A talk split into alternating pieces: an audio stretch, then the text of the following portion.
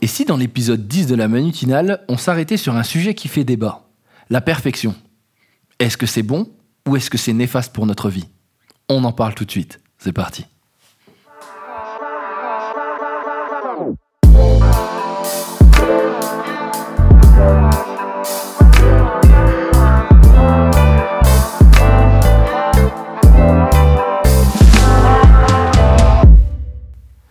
La perfection.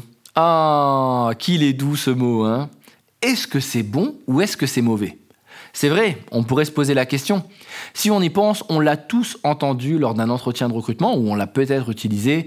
Euh, ma principale qualité, je pense que c'est peut-être euh, mon plus grand défaut, c'est d'être perfectionniste.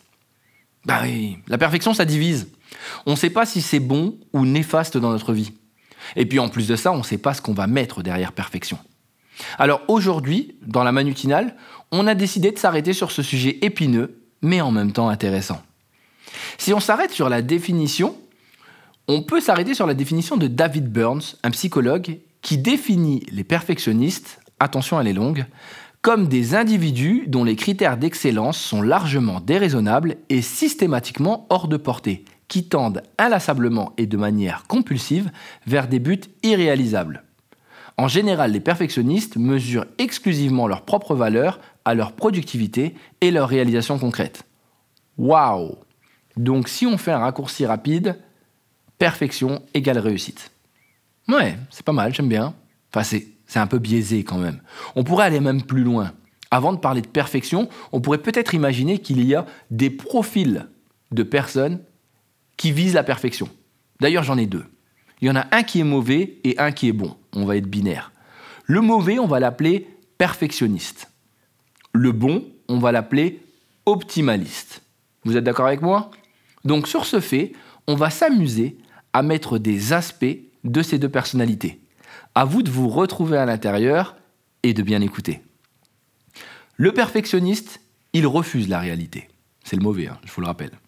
L'optimaliste, il l'accepte. C'est le bon, je vous le rappelle. Le perfectionniste pense que être heureux, c'est passer d'émotions positives à une autre sans interruption. C'est que des moments de bonheur la vie en fait. Il n'accepte pas les émotions négatives. L'optimaliste, quant à lui, les accepte. Il sait que pour être heureux, il faut parfois être malheureux. Pour lui, elles sont inévitables. Le perfectionniste, il n'est jamais satisfait. Il se fixe des objectifs impossibles à atteindre. Il refuse la réussite. Malgré ses réussites sociales, malgré avoir eu l'approbation de ses pairs, il n'aura jamais le sentiment d'avoir réussi. Ah oui, parce que le perfectionniste, il refuse l'échec. Il refuse les émotions, douloureuses surtout. Il refuse la réussite et puis il refuse la réalité. Oui, oui, oui, il n'a pas le temps pour ça. L'optimaliste, quant à lui, c'est un peu différent. Il accepte l'échec parce qu'il sait que c'est obligatoire. Il accepte les émotions douloureuses parce qu'il sait que c'est important pour lui. Il accepte la réussite et il en profite.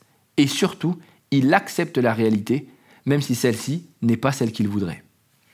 Alors, déjà, je sais que lorsque vous écoutez ces propos, vous êtes en train de vous dire hum, Mais moi, je suis où Enfin, je ne sais pas comment vraiment je suis. Attendez. Je vous laisse encore quelques points pour essayer de vous retrouver à l'intérieur.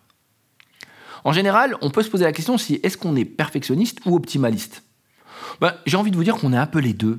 D'accord? Ça dépend vraiment de nos thématiques de vie et du moment. Si on doit faire un schéma assez simple, on va dire que le perfectionniste, il voit la vie comme une ligne droite, et que l'optimaliste, lui, voit une ligne droite, voit la vie comme une ligne droite, mais avec des boucles dans tous les sens. En plus, ce qui est dingue, c'est qu'on peut s'arrêter sur un deuxième point qui change la donne. Le perfectionniste, en fait, euh, pour lui, le chemin ne sert à rien. Tout ce qui compte, c'est la destination.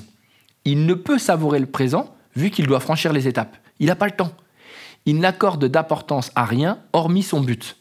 Ah oui, en gros, il n'y a que ça qui est important, arriver à faire ce que je souhaite. L'optimaliste, pour lui, c'est différent. Il accorde de l'importance à son parcours et il prend le temps d'apprécier chaque expérience et chaque moment que celui-ci lui propose. C'est un peu bizarre, mais en fait, on peut se dire aussi que le perfectionniste a un problème en fait. Il est binaire. Lui, c'est tout est bien ou mal bon ou mauvais, meilleur ou pire. En fait, c'est soit je réussis, soit j'échoue. Il n'y a pas de nuance. Pour l'optimaliste, c'est un peu différent. Pour lui, tout peut être nuancé et à l'intérieur de ce qui lui arrive, il y a des choses bonnes, mais aussi des choses mauvaises. Dernier point sur lequel je voulais revenir avec vous. Le perfectionniste. Il déteste les critiques. En fait, lorsqu'on critique un perfectionniste, c'est comme si on s'attaquait à lui directement, pas à son projet, à lui. En plus de ça, concrètement, il peut pas, même s'il le voudrait, voir les choses différemment. En fait, il y a des mécanismes en lui qui font qu'il est obligé d'avoir un comportement agressif et d'être sur la défensive. Le premier, c'est l'auto-valorisation. En fait, il a besoin d'être perçu de manière positive par lui-même et par les autres. Donc, de ce fait, lorsqu'on lui dit quelque chose de mauvais, ça ne peut pas marcher. Le deuxième, l'auto-vérification. C'est-à-dire qu'il s'est promis d'être comme ça ou d'arriver à ce chemin et d'avoir raison. Lorsque vous lui dites le contraire, c'est compliqué pour lui. L'optimaliste, lui, c'est un peu différent. Il est, ouvert à toutes les suggestions et il reconnaît l'intérêt des retombées de ses actes. En fait, il reconnaît aussi la valeur des feedbacks.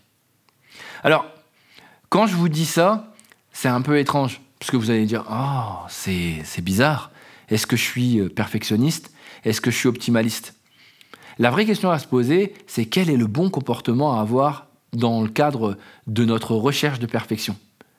L'optimaliste est celui que l'on doit chercher tous à être.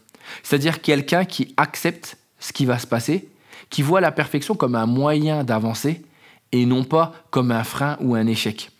C'est compliqué, hein parce que si on s'arrête à être un perfectionniste, notre vie est une perpétuelle course d'obstacles en fait. On ne savoure rien et on se ressasse juste nos échecs. Alors, tout ce que je vous dis ne vient pas de moi, bien sûr. Cette idée, je l'ai pris de Tal Ben Sahar dans son bouquin L'apprentissage de l'imperfection. Un bouquin que je conseille à tous, tout simplement parce que celui-ci nous permet de voir différemment le principe de perfection. Il nous apprend aussi à travailler sur nous-mêmes et sur nos mauvais comportements que l'on peut avoir tous. Car la mauvaise perfection, le perfectionniste, on l'est tous un petit peu. Le tout, c'est d'en avoir conscience et d'essayer de changer, d'être résilient, d'accepter.